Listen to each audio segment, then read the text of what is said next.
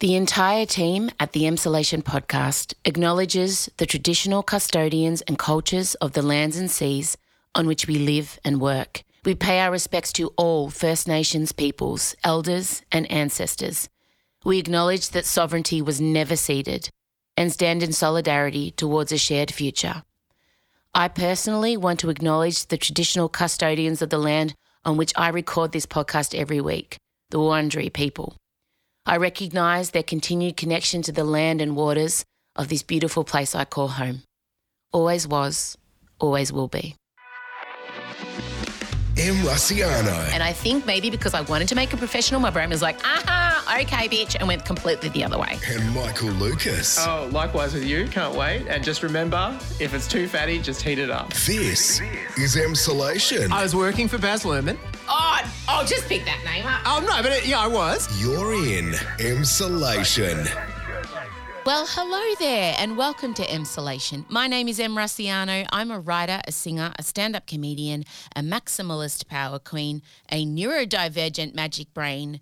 Specifically, I have ADHD combination type, hyper, and inattentive. Oh, yeah, I got the jackpot. I'm also on the autism spectrum. And this is my podcast. Now, normally I'm joined by my best friend since I was 11, screenwriter, Mr. Michael Lucas. But this week we have a very special chat. It's an emsolation conversation with Dr. Perry Mandanis. And if you're here because you're a fan of his, welcome. You are most welcome to this podcast. Our other episodes are a little bit different to this, but I encourage you, if you are brave and bold and like uh, over the top, out of control pop culture political chats, you will enjoy us. But this week is a very special in conversation with Dr. Perry Mandanis, who is a man that I came across on Instagram Reels in the most dire of times. He appeared as a shiny bright light. He is a psychiatrist, a therapist, a coach, an ADHD and mental health storyteller. And um, a lot of you were aware of him before I was, and his videos really, really saved me. What you're going to hear is a chat we had Initially, I turned up 24 hours early for this chat because I got the time wrong and I couldn't figure out the difference between New York and Melbourne, but we got there in the end. He was very gracious with his time. Uh, you can follow him on Instagram at perry.mandanis.md. His videos are incredible. He also has a podcast called Couch Stories. Uh, we're going to get straight into this chat where um, I didn't record me saying hello to him, but I want you to know I did. it's so great. Have a pen and paper ready. You're going to want to take notes or have your voice memos ready. Don't rely on your memories because if you hear there's a chance you're neurodivergent and your memory's rubbish. But this is so great. So many great ideas. I um I I hope that you walk away feeling a bit lighter and and seen and like there's a way forward if you're here and not sure, you know, maybe you are neurodivergent, maybe you aren't. Maybe you're here because you love someone who is. Well done on educating yourself. Whatever has brought you to this episode, I'm glad and grateful for. So please enjoy my chat. We get straight into it. We're both the musical theatre nerds. There's no hello. Here he is, the wonderful Dr. Perry Mandanis.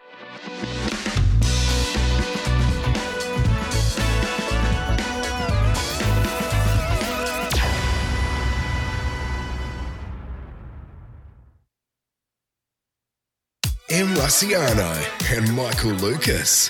This is Emsolation. Thank goodness for your feed. It's been very important to me over the past little while. So thank, thank you. you for doing those. Over my many years in practice as a psychiatrist and medical doctor, I have met lots of people, children and adults, with ADHD. Of course, they come to see me first for their problems. But one of the things that I have noticed that all these people seem to have in common is a long list of very special skills. For one, they are resilient. Because of their ADHD, they've had to learn how to adapt, overcome hardship, and push through to still be successful. That's an incredibly strong skill that serves them well in adulthood. I really appreciate that. It's happened um, rather suddenly. Um, you know, I mean, I, I really, I'm very new to social media. Um, What? No, you're an expert. I see those videos. Someone's well, well, then someone has really trained you well because you're really engaging Oh, with you're it going to love this. You will love this. I was a musical theater major. I can tell. and then I went to medical school. So I think it's kind of all coming together for me now, I suppose. Yes, I too am a musical theatre well nerd. So I assumed as much. Yes, Yeah. yes, no, it's um, they're very good. And when I was diagnosed, they were started just getting sent to me by my community, by my followers. And um, initially, I was like, why, why am I being sent? Because I, I couldn't hear the sound. I could just see it. I'm like, this is this is a doctor from America. And then I would turn it on, and I'm like, oh, he's camp. Oh, he gets it. Thank you. You're welcome. you. Dr. Perry, I'll do a whole big fancy intro for you pre recorded. So we'll just get straight into the chat. What made you specialize specifically in ADHD and neurodivergent women? Because it seems that's your sweet spot. You know, I think mostly because they've been underserved. And I think because in 35 years of practice, I have discovered so many mothers who, um, while their child was being diagnosed, um, the light bulb went off in my consultation room that they had as well. And so it seemed like, wow, you know, this is a group of people that no one talks about, understands, thinks about. And you know, I mean, part of that is just the sexism of history for centuries. I mean, you know, we're going to talk about that, I'm sure. Yes. Um, but mostly it's, I came about it um, indirectly Yeah. because I'm a child and adolescent psychiatrist. So Mm. most of my patients are school age children. And then their parents just kind of got found out really by accident. yes. I, yes. Well, after I was diagnosed last year, I was 42 and I was accused Yeah. of jumping on a, a fad or jumping on the ADHD bandwagon. And there was a lot of, oh, oh, everyone's being diagnosed with ADHD now. And I never really know what to say in response to that. So, what what should I say in response to that? Why are so many women being diagnosed, uh, you know, past 35? You know, I think it's um a lot to say about that. Emma. Good. You know, first of all, um, for starters, the facts are that girls are still very much underdiagnosed worldwide. Mm. So if girls are underdiagnosed, then it stands to reason that women will be left undiagnosed when they're older. Boys, on the other hand, at least in the United States, are overdiagnosed, not to the degree where we have a problem really, but still, boys are being overdiagnosed. And I think that these girls who had ADHD all along Mm. grow up to be undiagnosed women, many of whom have that aha moment while they're in the session with their child. And I also think girls are a little bit more difficult to diagnose because, as you know, Mm. they're more likely to have the inattentive type. Mhm. So, in terms of just the medicine aspect of things, the inattentive type girls daydream, they can be more forgetful, they can lose their belongings, but as long as they're not disrupting the class Yeah. or bothering anybody, they can really go unnoticed. Mm. And then I think, you know, we mentioned sexism earlier. I think culturally, girls are taught to be quiet and to be compliant and to be studious. And boys are given a pass, like, you know, boys will be boys, so we allow them to misbehave. Mm. You know, so I think part of it is all of that that Mm. comes forward um, with girls. And then I think to make matters even worse, which I know we're going to talk about this later, as girls grow up and go through menarche and begin to menstruate, Mm. often for two weeks out of the month, their ADHD kind of goes away. Mm. And then for the next two months, it's a disaster. Yeah. And so half the time they're doing okay, and half the time they're not. And I think that results in confusion to parents and girls alike. Yeah. So, I mean, girls are more difficult to identify. It is true. It's not Yeah. just um, that our system is bad, although our system is bad. so Um, but but it, but but I, it is more complicated than that. So I can be Yeah. a little bit more forgiving of Yeah. uh, the medical community. Yeah. I mean, for me, the pandemic, we had the world's harshest lockdowns in Melbourne. Like we were locked down for almost a year, pretty much.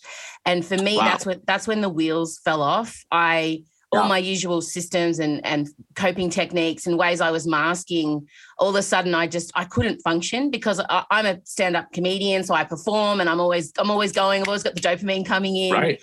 That's And- stimulating. Yeah, flying by the seat of my pants and just, you know, everything's a bit of a hot mess, but we make it work. And then all of a sudden I'm at home with my three kids and my husband and my three dogs all the time. And I was just, I, I, I- couldn't get out of bed. I couldn't function. And then when things started opening up again, it felt like everyone else was getting on a fast train and I was left on the platform to watch them speed past me. And I just couldn't get back on the train. And and in Australia, especially when I started speaking about my diagnosis, a lot of women kind of had a light bulb moment with the way I spoke about my symptoms. Sure. And then this fad thing started being thrown around. And I guess for me, the, the pandemic really brought my symptoms to the surface. And I imagine that happened for a lot of women also.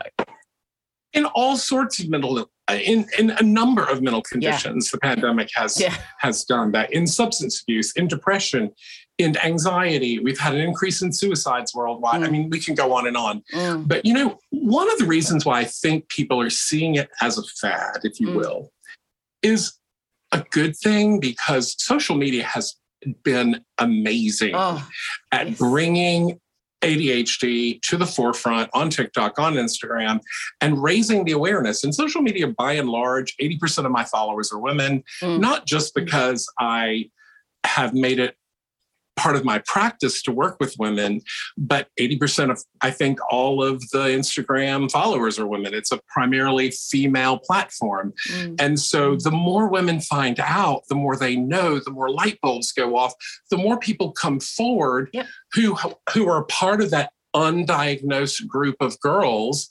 And so it's a wave of awareness that's Mm. fantastic. mm. The other thing that the young therapists I have to say, you know, um, I I just marvel at my peers who are much much younger than I in the mental health space. They are doing such a great job of blowing up stigma about mental illness. Yes. And you know, I thought I, wasn't sure that I would see that in my lifetime, and this is really exciting to see that people can just talk about their depression or their anxiety or their ADHD right alongside of their hypertension or their diabetes or whatever without the embarrassment because your brain is an organ in your body just like your liver. Yeah. Oh my goodness. Yes, you're so right. Oh, a lot of questions that came to me when I said I was speaking to you. You're a, you're a rock star within my community, let me just say. Was women who were over the age of 40 wondering if they should even bother getting a diagnosis Right. because they've self identified as ADHD through doing all the checklists. Then they're like, man, I'm in my 40s. Why bother? What would you say to them? Well, you know, first, it's never too late. But I Mm, think the way to decide for yourself is I, I use three criteria. Are your symptoms, are your behaviors, are what you notice about yourself persistent? They have they they happen all day, every day of the year. mhm. Number two, are they pervasive? You notice them at work, you notice them at home, you notice them in the market, you notice them at church. Everywhere you go, there you are. Mhm. And the third one is the most important one. If it's persistent and it's pervasive, is it impairing? To Mhm. what extent do you feel frustrated by your life? To what extent do you feel like there's a cost to having uh, ADHD? Sure, you manage it well. I mean, I think the fact that women manage their symptoms so well is another reason Mm, why they go undiagnosed, Mm. is because they become good at masking. yeah. But there's a cost for that, and it's exhaustion. Yeah. Yes. Complete and total utter exhaustion. Oh, you're making me teary because I was three for three on all of those things. So if we do decide to go get diagnosed, how does I, I- I've had a lot of women contact me to say they have gone to see their MDs and have suggested maybe could they be possibly looked at for having ADHD and are often met with skepticism or they're told they're anxious or they're depressed. So Right. how does one go about getting a diagnosis? Well, you know, for starters, you want to prepare your doctor. Right. I get the, I get a lot of those questions too, Em, and I'll have to say, you know, I'm not going to apologize for my peers in medicine, but I want you to know that most primary care medical doctors, general medical doctors, pediatricians, they see roughly six or seven patients an hour. Mm. Whereas when you're a psychiatrist, I get the pleasure and privilege of seeing one person every 90 minutes, two hours, if it's for an assessment. Mm. So if you are in the middle of your general health visit that you're going to get 15 minutes a year with your doctor and with your hand on their doorknob say, oh, by the way, I want, it's not going to go. Don't drop the So- bomb at the end of the session. Exactly. And, you know, I mean, that is kind of what happens. Well, the doctor doesn't have time for Yeah. starters. Yeah. And so, number one, prepare your doctor. Mhm. Call ahead, speak with the office, ask for more time. Mm. There is a way in the insurance industry, by the way, here, if, if the US people, if your followers are, are US citizens, they can ask for more time Mhm. and the doctor can bill for that. Mhm. So there is a way for that to happen. So prepare your doctor so they know you're coming in for this specific reason Mm. so that they're ready to receive you thoughtfully and not be rushed. Yeah. Yeah. Number two, prepare yourself.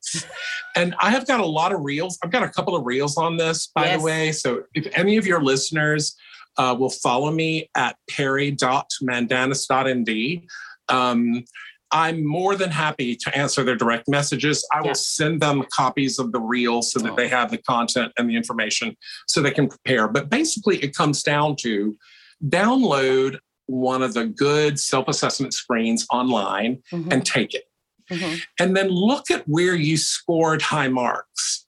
And in those areas where you scored high marks, write down examples of how your life has been affected by that. So, for example, if you scored high marks for forgetfulness, Mhm. um, you might want to write down things like, I forgot to pick up my child from school Yeah. more than once. Yeah. I forgot to pay my taxes on time. I forgot my child's tuition. Mm. Um, you know, I forgot I have burned so many meals and ruined so many pots and pans, right? So you need kind of concrete out of your life examples. So your doctor, you want to give your doctor a kind of a field trip Yeah. into your life so they can see how it affects you. Yeah. Otherwise, you know, they're they're not gonna they're not gonna get it. So the more prepared you are, the better. Which is very And, un you know- ADHD like to be prepared, Dr. Perry. And see, that's the thing. And so I was getting ready to say yeah. the very thing that I'm asking you to do is the very thing that an undiagnosed person is going to have trouble with. So always ask for help. If you know this is an important appointment, Mm. ask someone to go with you or ask someone else to print the thing out and sit down with you and ask you the questions. Whatever Mhm. you need to do to make it happen, Yeah. go show up prepared because you're much more likely to have a thoughtful, reasonable outcome. Yeah. Yeah. Because the diagnosis process is the most unfriendly ADHD unfriendly. It's it's horrible. I really battled. It took me it took me the better part of a year to get, you know, because you've got to advocate for yourself, which isn't Yes. many women's strong point as a baseline, neurodivergent or not. It's we, we're often told to kind of keep our heads down and, and not make a big deal and not draw attention. And Right. so you're really drawing attention to a part of yourself that maybe you don't like. So it's it's a tough one. Yeah. and there's shame involved with that Oh, too. And you know. I mean, there's so much of that and so much um, negative Mm. uh, self-talk that has been internalized for so long. Mm. Um, that's a big part of it too, I think. Yeah, I mean, there's just general shame in being a woman just walking out the door. Um, but Mm. I, after my diagnosis, and I know this is a case for a lot of women, I went through, I think, the seven stages of grief, or six or seven. Yeah. But the grief for me was the hardest thing, and I'm still dealing with it. I still get teary thinking about 10 year old Em, who was just trying so hard at school and was constantly told, You're not reaching your potential, work harder, try harder. We can see you smart. Why are you being lazy? You're so disorganized. So, all these messages got fed into me, and I tried so hard, and I was very, very good at hard stuff and very, very bad at easy stuff. And so, my sense of what is an achievement or isn't is, is all out of whack still how mm-hmm. do, how do we process the grief for you know our smaller people that were the kids that we were when we were undiagnosed you know, the short answer is going to be radical acceptance. Mm. Um, I'm in a wheelchair, Em. Mhm. So, um, what happened to me, and this is a quick little story that No, I'm it. Don't to using to, illustrate. Yeah. So, I, I fell down a flight of stairs after finishing school, literally the day I was moving a desk into my office to hang my shingle on the door that said Dr. Perry Mandanis Oh my goodness. and had to interrupt the start of my career by a year. So here I am in the hospital. Um, and, you know, that was 30 some odd years ago. So it was a long time. Um, I was in the hospital for over a year. Mm, And in the middle of it, I became terribly depressed mm, to the point of paying attention to when the nurses were coming and going. So I was a doctor. So if I needed to steal the supplies that I needed to take my own life, I was going to figure out how to do it. mm. Now I realized, thankfully, I had, you know, crossed the line here. And I, I spoke up the next morning. I told them how depressed I had become because I just was not accepting that I was going to be in a wheelchair for the rest of my life. You know, I just finished 15 years of education. Oh my gosh. So, you know, they set me up with this amazing therapist. And he was in a wheel, he was in a spinal cord injury hospital. Mm, So he says, You know, Perry, the only people that I work with are people that have suffered this exact same injury that you have. Mm. And what I've noticed about them over my years in practice is they always land in one of two groups. Group one continues to grieve their loss. Mm. They continue to feel sad about it. They continue to be angry about it. But for whatever reason, they're unable to feel it and then redirect it towards something positive. Mm. So their grief never becomes relief. wow. Group two, Mm. he said, are happy people in wheelchairs. Oh my god. You know, it's like happy people in wheelchairs. what? You know, so like, you know, but that was like, it was so profound Mm, that I was not going to have a choice about whether I was going to be in a wheelchair or not. mm. My choice was whether or not I was going to be in group two and be a happy person in a wheelchair. And I was resolutely focused on doing that after Yeah. after he said that to me. Mm. So what I would say to anyone that is experiencing what you said is just acknowledge the grief. It is real. It is legitimate. Do not tolerate in yourself or anyone else that bullshit like give it time, you'll be okay. None of that is none of that works Mm. acknowledge the grief, be willing to ask for help, but ultimately it's going to come down to radical acceptance where you feel it, you know it happened, it Mm. is your reality, and then you have to let it go. I I love. Um, you're gonna make me cry. I don't. I normally make other people cry. This is not good. I love that grief into relief idea. It's just so simple, but it's something tangible. I, I can you can almost like imagine Mm-hmm. it leaving your body and like waves. That's really good. Thank you. That you've You're really welcome. helped me already. We're, we're, we're in the 18 minutes in and I'm a changed woman. Along the same lines, I still feel a bit of internalized ableism around telling people about my diagnosis. Yeah. And be- because, you know, up until recently, I associated ADHD with 10 year old boys who bounced off walls and shouldn't drink red cordy. yeah. So when I when I am advocating for myself, say if I've got a meeting or, or an event and I need to kind of say how I need certain things in place, and they like why, and you say, look, I have ADHD, I feel myself cringe. How do I? I- It almost feels like it's weak or an excuse, or is there's enough gravitas to the diagnosis to warrant my requests? Does that make sense? It does. Um, comma, but let me say, first of all, in terms of the gravitas, Mm, this is something no one talks about. mm, I can guarantee you, you're not going to find a social media influencer who's talked about it. Mm. But people with ADHD have a three time greater chance of committing suicide than people who don't have it.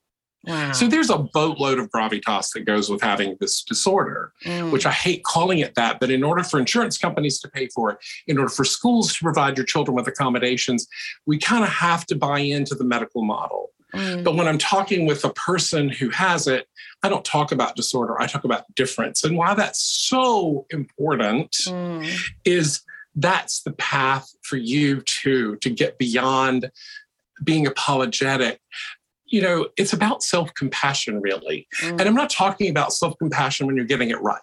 Yeah. You know, anybody can do that. I'm talking about self compassion when you're at your worst. Yeah. And if you can laugh at yourself then and give yourself some grace then, and then just fully celebrate your difference and just be your quirky, forgetful self. You know, because that's who you are, right? Yeah. Once you adopt that, once you allow yourself just to be you, then it is what it is. Yeah. You know, I don't have to tell people when I show up, I'm in a wheelchair. Yeah. So it's a little mm-hmm. different for you that you have to tell people, but it's part of who you are. And the minute you are have self-compassion, you can do it. And that is the path forward. I'm, I'm telling you, all the executive functions in the world that someone can learn yeah. do not help like self-compassion does. I think also, Dr. Perry, it's the name. It, it distills what we have down to kind of one thing, an attention deficit, which I have too much attention. I just don't know where to put it. You know, if someone's got the flu or if someone's got depression or if someone's got anxiety, we know what that means. But I think Right. it, it, it kind of minimizes the complex, layered behavior that goes into having what I have. 100% agree. Yeah. And they've changed the name and made it even more confusing. And yeah. you know, it used to be, you know, so it's horrible. and the word deficit is in the title. It's Yeah. horrible. Yeah. Um, executive function disorder, I've heard floated around. Um, But that sounds like your office isn't running smoothly, which look, that is it, it isn't. My my office in my brain is So often we drunk. need, but there, there needs to be some sort of descriptive Yeah. Language. I, I, I candidly prefer neurodivergence. I think it's I brilliant. say that. Yeah, that's what I call myself, neurodivergent. Yeah. And I also think that it it helps in terms of that I'm not damaged, I'm just different. yes. Um, I think that's really very helpful. yeah. So, but but I think you're totally right. I mean, Yeah. I just think people cannot wrap their brain around it. No. Um, It, you know. espe- yeah, especially in regards to the behaviors I find so hard because I'm really good at like getting up in front of 5,000 people and singing and writing shows and running a business. When they hear it, especially when I told family members, my parents too had a hard time accepting it. They were just like, no, but you're so, no. And you, you're so, you know, you don't look like that, but you're clever, but, you know, all these things. And it's like, how do how do women especially convey to friends and family i don't know how to get people to on board and to understand and you know walk a mile in my shoes so to speak you know, first of all, it's going to take time, right? Uh, especially if it's new for them, right? Mm. Um, the first time you tell someone something, they have to digest it and they should learn. You know, if someone cares about you and it's in your family, Mm. it's reasonable for you to ask them to do some homework. It's Yeah. reasonable for you to just be honest and respectful and direct and provide them with a website they can read or print some print materials that they can read. read. Um, if you feel comfortable, invite them to attend one of your doctor appointments with you so that a medical professional can tell them and they can ask questions of that professional. Um, that's such a good idea i've never thought about that yes you know, people take family members. You know, if you get diagnosed with cancer, um, you take your family member with you almost all the time. Yeah. And a lot of times, you know, patients get upset in their doctor appointments. Mm. And especially people with ADHD, they don't hear what you've had to say, right? Mm. So having another person there actually just as another set of eyes and ears is Mm, very beneficial. mm. that's that's really true especially my my husband and i know uh, this is the case for other people their significant others they've gotten used to kind of benefiting from the way my brain is for a long time and then i've Mhm. had to put i've had to put some boundaries in around Mhm. not working like a maniac and because i have combo type I'm, and i probably lean more towards hyper so when i said no i can't do all of the things all the time anymore it's often met with a bit of resistance and, uh, and it's, it's a hard thing to navigate when your significant other is neurotypical and doesn't really see because oftentimes my husband's like just do it. Why can't you just do it? And i'm like oh thank you. The adhd is just leaving my body. I'll just do it. So how do we navigate that within a romantic relationship? Yeah.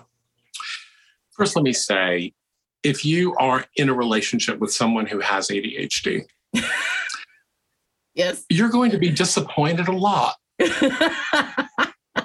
right? I Yeah. mean, that you're going to be disappointed a lot. But let me say, no one, and I mean no one, is more disappointed than the person who has it themselves. Mm-hmm. They're constantly having to confront their feelings of disappointing the other person for some reason. Mm. So I- do have a reel about this. I'm happy to share it. Uh, Please how do, yes. supportive, how to be a supportive partner. But you know, I did send all- that to my husband, Dr. Harry. I'll let you very know. good very good you know you want to radically listen to the person Mm. um, don't interrupt them uh, they're going to jump around a bit but my experience with people that have adhd is they may jump around a bit but they kind of always circle back um, don't parent the person be a partner don't tell them what to do don't act like a parent be patient um, learning new routines and skills are hard for people Yeah. that have adhd learning skills and routines are hard for neurotypical people Mm. so um, certain tasks might take more time. Um, when you're in a loving relationship, sometimes you have to have difficult conversations, and those can be difficult. And just make sure you schedule plenty of time for that. Mm. Get up, walk away, come back. Um, and if you're a partner of someone with ADHD, I think something really important is to prioritize what you have to say and share one detail with them. Yes. Don't give them some long list of things and think they're going to hear them all. They're going to hear the last thing you said. Yeah. So try to keep it try to keep it short and sweet. And you know, and then I also want to mention uh, caution, caution, caution. Mm. Uh, 80% of people that have ADHD also have rejection sensitive dysphoria Yep. And sometimes in spades. Now, rejection sensitive dysphoria is a um, peculiar phenomenon Mhm. that, again, is not even in the DSM yet. It's not a diagnosis, it's not even in the list of symptoms of ADHD, even though clinicians like myself have seen it for a very long time, and there's statistics about how many people have it. Mm. Okay, so it is in part biological that this is how your brain operates. Mhm. And people with ADHD, when it comes to intense emotion, they go from one to 100 like that. Yes. And so all of that social skills training and anger management training, and you go to therapy and you talk to your therapist about it, and then you come back and the therapist said, Well, how did it work out? And how did, you know, those skills that we, they don't work Nah. Because you go from one to a 100 so fast. yeah. So what so what you have to do is if you are a partner of somebody with ADHD who has RSD, you have to learn how to work backwards. Okay. So once the blow up has already happened, once the strong emotions have already been expressed, chances are they don't last very long. I mean, that's the other thing. People with ADHD who have RSD, they res- they recover pretty quickly. Mhm. So you want to just fall silent. You don't have to address it. You don't have to judge it. You don't have to do anything other than wait. And then when they're ready, you can say, you know, that was pretty strong. Or I just want you to know I understand where it's coming from, but I still have the right to tell you it hurts my feelings Mhm. when you yell and scream at me or whatever happened. And so, do you think that that level of reaction was necessary or legitimate or whatever when we're talking about, you know, the kids spilled milk in the kitchen? Mm. And, it, you know, work backwards because what happens after time when you do work backwards, people with RSD actually can learn to go from one to 70 Really? and not from one to 100 with absolute practice. Absolutely. So when you're gentle and patient and you allow the emotion to happen, Mm. over time, they do learn to monitor and um, recover pretty quickly. I have to say, if you're interested, there are medicines that help it. Um, the ADHD medicines do not help RSD. What? Okay, we need to talk about this. I'm Italian also, so I have RSD and I'm Ah, Italian. so it's a, it's a it's a double You're layer the double of. whammy. I'm Greek, so I Ah, get there it. you go. I have no emotional regulation. I feel everything at 100. My nerve endings are on the outside of my skin. I get Right. really passionate and really hurt. I have the capacity to feel personal attacks like no one else. Right. So, so what? What so some of it for you is your brain, and some of it for you is cultural, Yeah, and some of it for you you've already talked about. Em. yeah. By the time a child with ADHD, whether diagnosed or not, reaches the age of 12, Mm. they have internalized 20,000 negative comments about themselves Yeah. by the time they're 12. Yeah. So no wonder they're so defensive. No wonder they're so reactive when they think they're being criticized. You know, like I've already got my boxing gloves Oh, yeah. on because, Yeah. I, you know, I mean, that's just how it is. Yeah. So the ADHD medicines, the stimulants, uh, Ritalin, Vyvanse, Adderall, not very effective for the emotional component of this Okay. condition. And I'll tell you, executive function all day, the thing that most people complain most about Yes. is the emotion dysregulation. Yes. That's what's hardest for people that have this. They can learn how to keep a planner eventually. They can, you know, whatever. But the thing that's the hardest is the emotional component. Mm. Alpha adrenergic agonists, clonidine or guanfacine, is what you might ask a doctor about. They make your fuse a little longer Okay. so that you still feel the feelings more intensely than other people, Yeah. but you have a lot more time to use some of those learned skills that Okay. you might have picked up. So it's worth asking about because it does show some benefit. I really will because I need to grow a fuse first. It's just flashpoint for me. it's just explosion. So I'm going to look into that. Good to see. Okay. Now, the um, the menstrual cycle and ADHD. Your video on this was a game changer, and it's something. And I also want to talk about menopause too, because just the hormones in general with women, it's not Sure. discussed at all because of period shame and menstruation shame. And I've Totally really been, yeah, we, we just, I really want to get it out there and open it up. So I I, think- do too. Um, yeah, I love that. I love that about you. But I think I don't But think wait, now listen, you you got to hear this though. go. I got a lot of I got a lot of flack from women for that reel. No, uh, maybe American women, not Australian women. I'll tell you right now, they love lots it. and lots of women, lots and lots of women responded quite positively. oh yeah, The far majority. Yeah. But I got a lot of your I got a lot of you're blaming women for their period, you're Oh, blaming women's behaviors for their period, and you're trying to mansplain our behaviors to us. I got a lot of that. nah. But you know, I still feel like the information is beneficial. It is beneficial. So- and look, as a card carrying feminist, I mean, I don't have to be yeah. female to give you No, information about No. hormones. So So tell me, because menstrual this is period is something. yeah, basically a four-week cycle, Mhm. and during the first two weeks, or the the follicular phase of a woman's cycle, their estrogen climbs, climbs, climbs very high, Mm. and when your estrogen levels are high.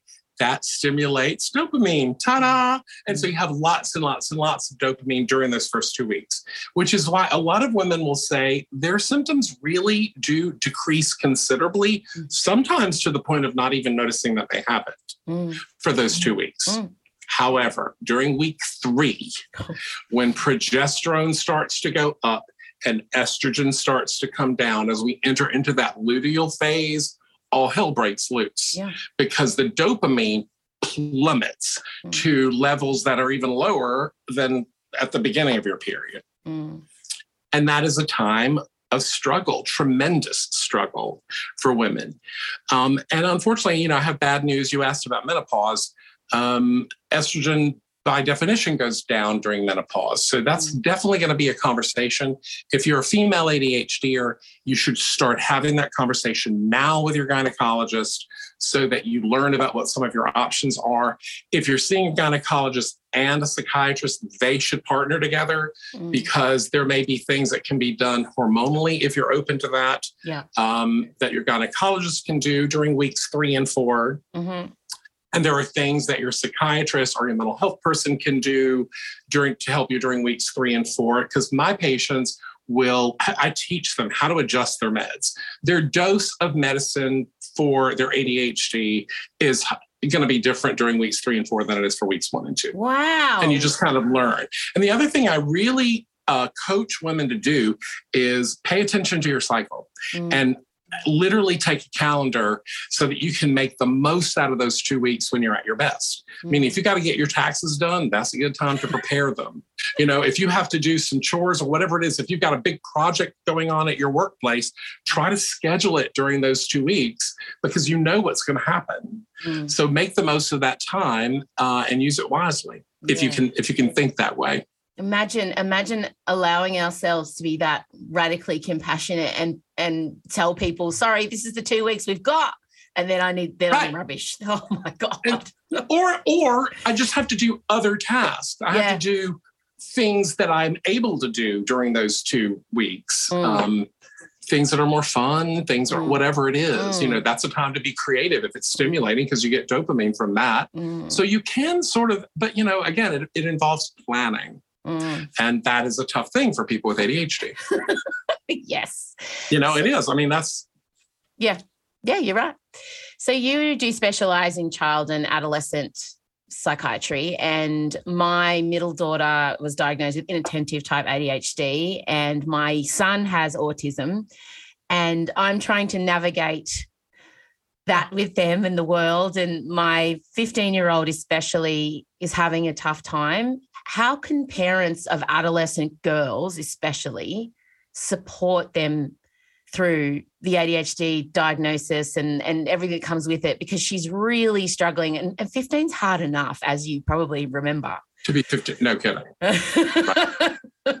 you know, I think education education education i think it's it's worthwhile having very candid conversations with children mm. about their brains yeah i think it's also very beneficial to help them understand that they're different. That doesn't mean that they're defective, mm. but that you're different. And because you're different, here's what's going to happen mm. during your period. Um, I also think routine, routine, routine, routine. Um, many, many children, like yourself, um, have a parent that has ADHD where the establishment of routines can be difficult. If you happen to be lucky enough to have a neurotypical partner, maybe that person can be responsible for that aspect of the household. Mm. Um, advocacy. You, you really have to speak up for your children in the school system. Yeah. Um, you often have to schedule a phone call between the school and the doctor or make sure that you get a report from that doctor because schools uh, you know they have limited resources and they often ration those limited resources so you will have to advocate for your child so that they understand her so that i mean they don't uh, shame her mm. or say things like you know this is the 10th time i've had to ask you to remember to bring in your homework even if it is the 10th time you've had to remind the kid to bring in their homework, there's a much better way to help them understand that. Yeah. Like, okay, I see you've forgotten your homework and um, it's happened a few times. Let's talk about what you might want to do differently tomorrow. Mm. All right, how would you do that? So you can actually talk them through the solutions rather than shaming them for the mistake. Yeah, and that's I mean a lot of teachers will be listening to this. What what would you like to say to teachers how can they best support kids they suspect having ADHD? Well, I do think they need to pay attention to self esteem development. And I'll say that to parents as well. Mm. Because when it comes to young children and it comes to teenagers, their self-esteem development is the is one of the most vulnerable parts mm. of a child on a good day, much less neurodivergent kids, right? And so if you hear your kids saying things like, I'm stupid, or I can't do that, or what's wrong with me or I'll never get it or everybody else can do it but I can't be a little bit more rigorous about intervening because that child's already at risk in terms of their self-esteem and their emotional development. Um, that doesn't necessarily have to be medicine, mm. but certainly you want to intervene uh, a bit more rigorously if you're a teacher. Mm. Call the parents in. Um, if it, you know uh, maybe some Connor rating scales can be done in class, etc. But pay attention to how well someone is socializing, mm. uh, particularly for girls. You know, pay attention to the girl that daydreams, or the girl who's isolative, mm. or the girl who's not socializing particularly easily. Those are sometimes very subtle cues uh, that'll tell you something's different. Other girls don't invite her to join them at lunch Mm. um, because this girl's either too much for those girls or just not enough. You know, Yeah. there's always that kind of element to this. Um, so that's I. You, teachers have to learn to pay attention to some of the subtleties when it comes to girls. Yeah. The boys are going to be easy. You know, the boys exactly. are going to. You know. Yeah. yeah. And the other thing is, you know, kids get bullied a lot. So notice that too. You know, if who's being bullied, pay attention to that. Mm. That has meaning. Mm, yeah, it's so true because often, like you said, the girls who aren't causing trouble, why are the teachers going to bother? Like they've got other fish to fry. Just let the quiet girl sit and Right. be quiet. Right. And then, you know, I just think pay attention to the RSD piece too. Mm. Kids who blow up really, really easily and quickly. Mm, Um, often people, teachers in particular, would think there's something wrong going on at home. Yeah. Maybe, but it might just be something that's going on in that kid's brain yeah, that the parents should be aware of. yeah, yeah, yeah. I love all that. I'm going to practice all of that. It's just, it's also hard because I struggle, and a lot of parents who are neurodivergent obviously have probably will have a child the same as them. So mm. being able to work together and call the school and show up to the meetings and remember the emails and all of those things is is tough. So, and I do Yeah. end up feeling really guilty. Like, why did I miss it in her? Like, she didn't get diagnosed till she. And I've been, we've been trying to get something diagnosed since she was six. And the first they thought it was dyslexia, and then it was just all these things. And finally, it kind of took. I got diagnosed, and I was like, oh, hang on a minute, this is what Odette has. So we we went Yeah. to medication for her, and it's been a bit hit and miss. Medication isn't just the answer, is it? There's lots of other things that. Oh no, pills Yeah. aren't skills. No question about it. you need No, a T-shirt that says that. however, however, if you can support the health of the brain Yeah. with some medicine, Yes. then children are much more likely to learn and master some skills. Mm, And I have seen them often take less medication as they get older because of that. mhm. So I'm all for intervening early. I, I- you know, I hate to, you know, I'm going to get some hate mail for pill pushing, but I think that it's it makes more sense to me to intervene quickly because we do now um, have decades and decades and decades of safety information. Yeah. People that have been on these medicines for their entire life, from the time they were children, now into their 40s and 50s, and nothing's happened. mhm. So we do have some safety information that I think should help parents consider this and consider, you know, there's a cost to not taking the medicines as well. Yeah.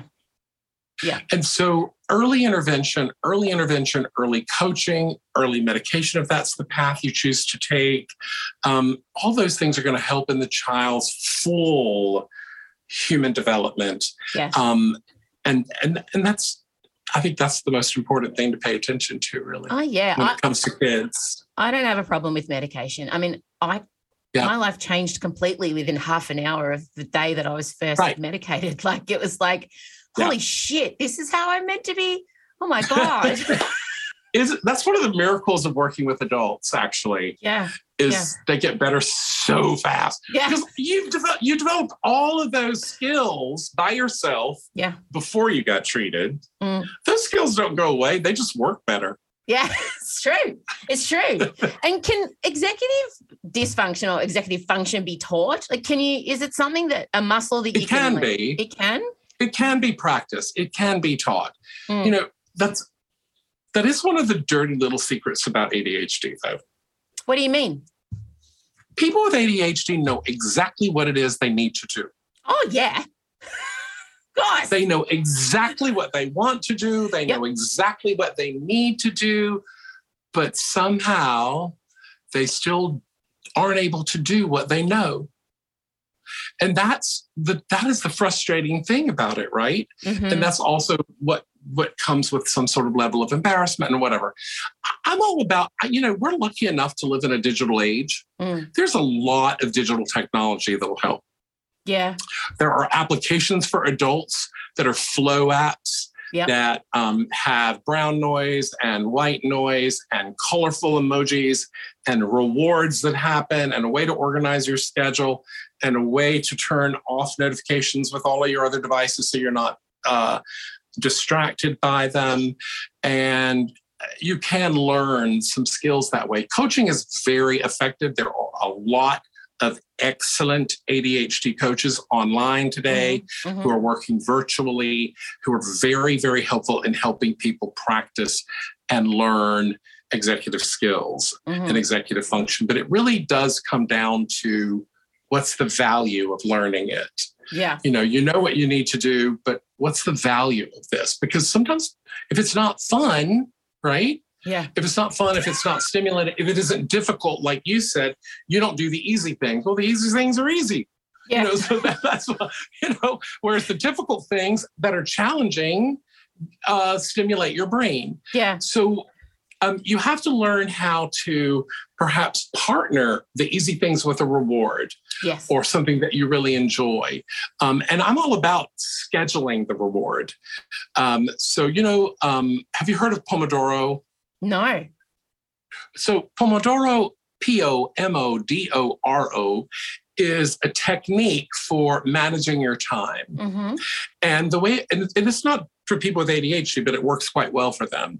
Um, you you learn how to work for 20 minutes and then take a 10 minute break Okay. and plan what that 10 minute break is going to be. yeah. It might be listening to, you know, Beyonce's new album and dancing around your house or whatever it is that you want to do. Yeah. But when you have a reward in mind, you get the benefit three times. You get the benefit when you're looking forward to the reward, Yeah. you get the benefit when you do the reward, and you get the benefit when you look back on, wow, that was fun listening to Beyonce. I enjoyed that. I need to remember to do that again. And so you get the reward three times when you plan it. Yes. But the danger is so- in that 10 minutes, I'm going to wander off on a side quest. And I'm going to, Except if you're using a Pomodoro application, you will be prompted to return to your desk. So there, you know, setting alarms and things, Yeah. you know, it is helpful. It is very helpful, but it really comes down to what's the value. yeah. You know, why am I doing this? Why do I care? Mm. How can I make this seemingly trivial chore like folding the laundry and putting it away or whatever it is that you have to do? How can I make that worthwhile for me? Okay. Now that's that's good. Gaming, I call it gaming the system. So Totally. And yeah. gaming is another great thing to do. Yeah. So, you know, for example, people with ADHD love competition. oh yeah. So I'm just going to use laundry again. And I'm not, I'm not using that. Oh, be I know. You don't have to really. I'm not, have to explain. but. I'm just, okay. So if you know you have to fold laundry, take a guess at how long it's going to take you to do it. I can fold this laundry. I can fold this laundry in 30 minutes. I'm like, okay, let's set an alarm for 20 and see if we can beat that time. And I'm telling you, it's a trick, but it works. Uh, yeah, no, I see that. I have So you can teach yourself, you can teach yourself yeah. uh, to do some of these things better, but there will always be challenges. There will always be disappointments and there will always be mistakes. So just laugh at yourself when it happens. oh, sure. I'll just laugh. I think we have covered everything I wanted to cover. You are a joy, a gem, a wonderful human working in this space that is so neglected. Is there Thank anything you want to leave any woman sitting in her car now, maybe in tears, maybe having an aha moment? What would you like to her to hear from you? Because there will be many, many of them right now. the thing that helped me the most was someone telling me, you're going to have to be a happy person in a wheelchair. Yeah. I'm serious. But Mm. the most important thing I can tell you is if you have ADHD, that's not going to come from learning executive skills. Mm. It's not going to come from using your planner and scheduling things with your iPhone more wisely. It's going to come from self compassion. Mm. You have to find a way to love who you are exactly the way you are with all of your warts, Mm. because that's who you are. Mm. And when you can celebrate that person, so much changes. You don't have to hide anymore. You don't have to mask anymore. You can just be yourself. And it is liberating Yeah. when that happens. Yeah. Radical self acceptance. Radical acceptance. Dr. Perry, thank you so much for taking the time out of your very busy day. You're very welcome. It was a joy to be with you. it was a joy I'm to sorry be we're with so you. far away. I'm sorry we're so far away because it'll be fun to like, you know, oh, oh, connect yeah. on a more yeah. We will. I will. I next time I'm there, I will be contacting you. But um, Do you ever perform in New York? I come to New York sometimes. I haven't performed Okay. there yet, but I, I I I have been to New York. I'm a few only times. three hours away from New York. So I'd let me make know. the trip. I would make the trip. All right. Thanks, Dr. Perry. You bet. Take care. You too. Bye. This is Emsolation. Emsolation with Em Rusciano is a Spotify exclusive podcast recorded at Down the Hill Studios. Hosted by Em Rusciano with Michael Lucas. Executive produced by Benjamin Wasley. Produced by Em Rusciano. Edited by Ezekiel Fan at Entente Music.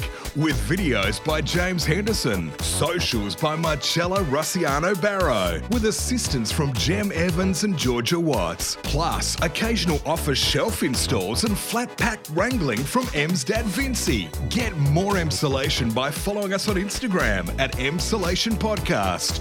You can also sign up for our weekly newsletter. Join other Emsolators of the Emsolation group on Facebook. The answer is Harry Styles. And please take the time to share this podcast with a friend and make sure you're following us on the Spotify app by hitting the follow button. Thanks again for taking time out to listen to this week's episode, and we look forward to chatting with you again soon.